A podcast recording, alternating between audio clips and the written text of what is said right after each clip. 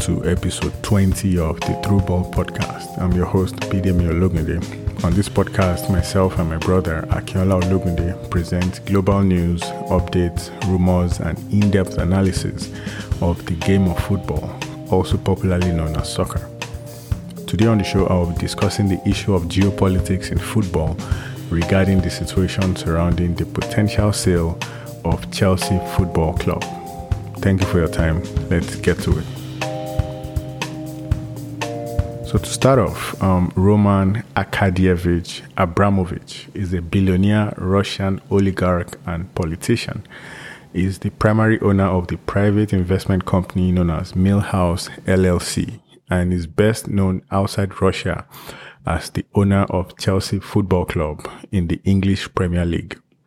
According to Forbes, Mr. Abramovich's net worth was $12.9 billion in 2019, making him the second richest person in Israel, the 11th richest person in Russia, and the richest person in Portugal.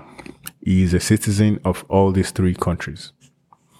So Mr. Abramovich enriched himself in the years following the collapse of the Soviet Union by obtaining Russian state-owned assets at prices far below market value in Russia's controversial loans for shares privatization program.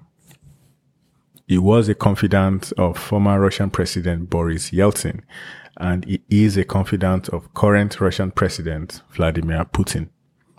Mr. Abramovich is one of seven oligarchs sanctioned by the UK government over the 2022 Russian invasion of Ukraine, which includes um, asset freezes and travel bans. So the UK government said Mr. Abramovich and Mr. Putin had a close relationship for decades and that the billionaire benefited financially from this relationship. So those benefits include tax breaks from companies that are linked to Mr. Abramovich, um, buying and selling Russian government shares at favorable rates, and the contracts that his companies received in the run up to the FIFA 2018 World Cup, which Russia hosted. So on March 2nd, reports came out that Mr. Abramovich said he would sell Chelsea Football Club following calls by some British lawmakers for him to be sanctioned over his ties to the Russian president Vladimir Putin and the Russian government. So in a statement, Mr. Abramovich said the decision was, quote, incredibly difficult to make and that the net proceeds from the sale would be given away to the victims of the ongoing war in Ukraine.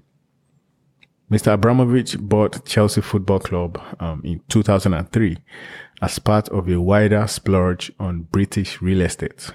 He also purchased several high-end properties in London, including a 15-bedroom mansion on London's Millionaires Row. He has also bought several pieces of art and one of the world's largest yachts.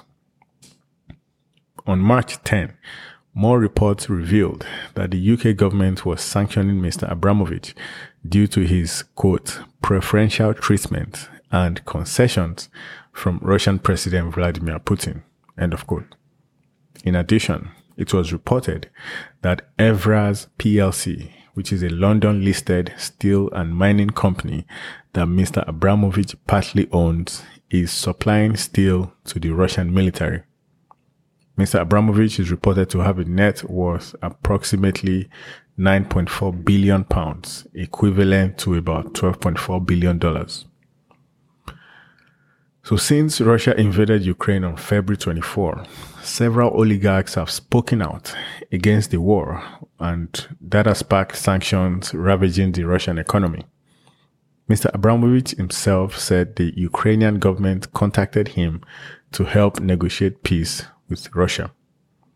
There have been other ripples, of course, throughout the oligarch community. Um, a man known as Alexei Mordashov, who is the largest shareholder of Germany-based tourism group TUI and also one of Russia, Russia's wealthiest people, resigned from its supervisory board after being sanctioned by the European Union.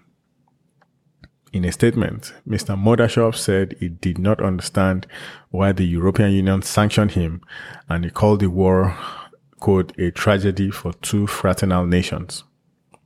Michael Fridman, who is also sanctioned by the European Union, resigned on March 2nd as the director of energy conglomerate um, Letter One Holdings SA.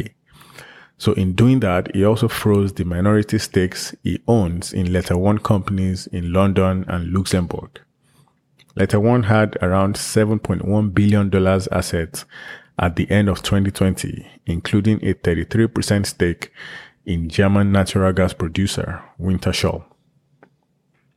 So Mr. Abramovich bought Chelsea back in 2003 for 140 million pounds or approximately 187 million dollars.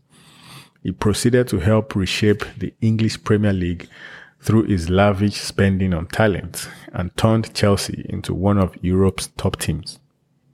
Chelsea owed Mr. Abramovich over 1 billion pounds in loans, and Mr. Abramovich has actually said he did not expect those loans to be repaid.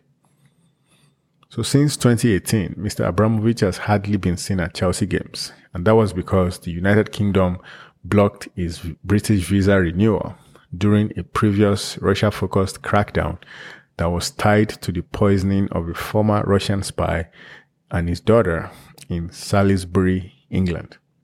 So in that case, Mr. Abramovich was not implicated. So regarding this potential Chelsea sale, that sale, if it goes ahead, could rank as the largest sale in sports history. In the past, Mr. Abramovich has rejected a number of offers for the club that were below $3 billion. And remember, this was a club he bought for $187 million in 2003, almost 20 years ago.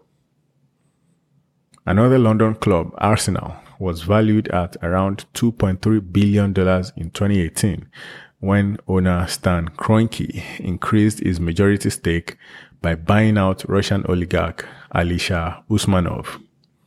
And in 2019, Manchester City was valued at $5 billion by the US private equity firm Silver Lake Management LLC. The difference, however, is that Manchester City includes an umbrella group of smaller football clubs around the world. The British government said it would provide a special license to allow Chelsea to continue to operate despite all these sanctions. As of March 10, the sales of the club and Mr. Abramovich's houses were blocked and the UK Treasury has to grant a license to allow any sale to proceed. According to the British government, Mr. Abramovich will not be permitted to receive any proceeds from the sale. So the sanctions effectively exiled Mr. Abramovich. Officials in the UK have said he couldn't even buy a cup of coffee in the UK if he wanted to.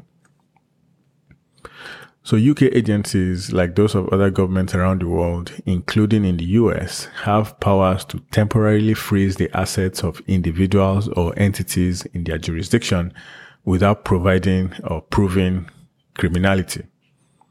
The owners are typically barred from selling or benefiting from them until sanctions are lifted or successfully contested in court. Governments typically cannot move to take ownership of those assets although except after um, often lengthy legal proceedings that would require proof of law breaking.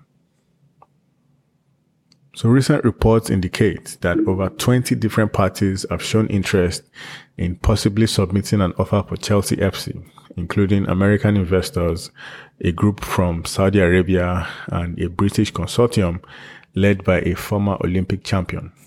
However, it is still unclear how many of these um, bids will materialize before a deadline for initial bids on Friday, March 18. It is unclear how much Chelsea FC is worth. And among the variables that buyers have to consider are the vast expense of running a competitive team in the English Premier League, the low return on investment in football's transfer market, the need to upgrade the club's home stadium, also known as Stamford Bridge, and the speed at which the sale is taking place. However, bids are widely expected to fall within the $2.5 billion and the $3.5 billion range, which puts the price on par with a team in the National Football League or the National Basketball Association in the United States. So the list of people expressing even vague interest grew so fast and long that Conor McGregor, who is a mixed martial arts superstar, even said on Twitter that he might consider a $3.9 billion offer for the club.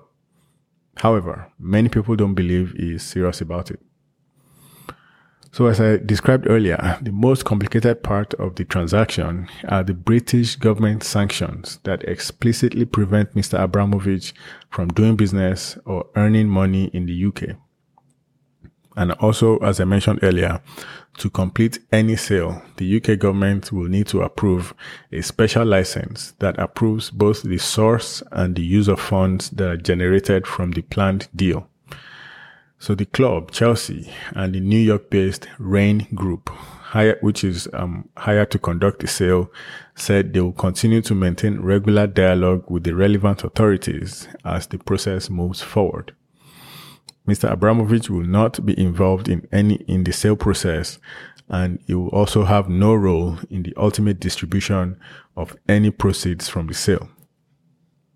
So the sale of English Premier League clubs has become increasingly fraught in recent years as scrutiny increases on prospective buyers.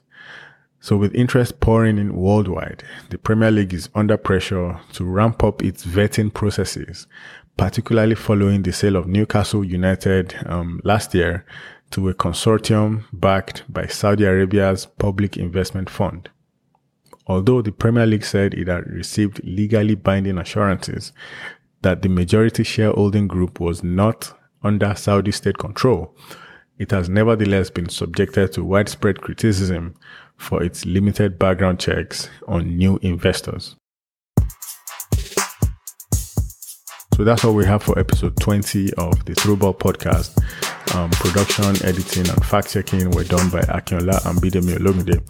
Audio engineering and graphic design by Bidemi Ologunde. Please join us again on the next episode as we continue with deep dives on football news, updates, rumors, and analysis. Make sure you subscribe to the Throughball podcast on Apple Podcast, Stitcher, Spotify, Amazon Music, Google Podcast, Pandora, TuneIn Radio, or wherever you listen to podcasts. And also, please share the show with anyone who you think might benefit from it. For questions, comments, or any suggestions, please send an email to throughball10 at gmail.com. Please remember to leave a review for the podcast if your platform allows you to do so. Thank you for your time. See you on the next episode. Bye for now.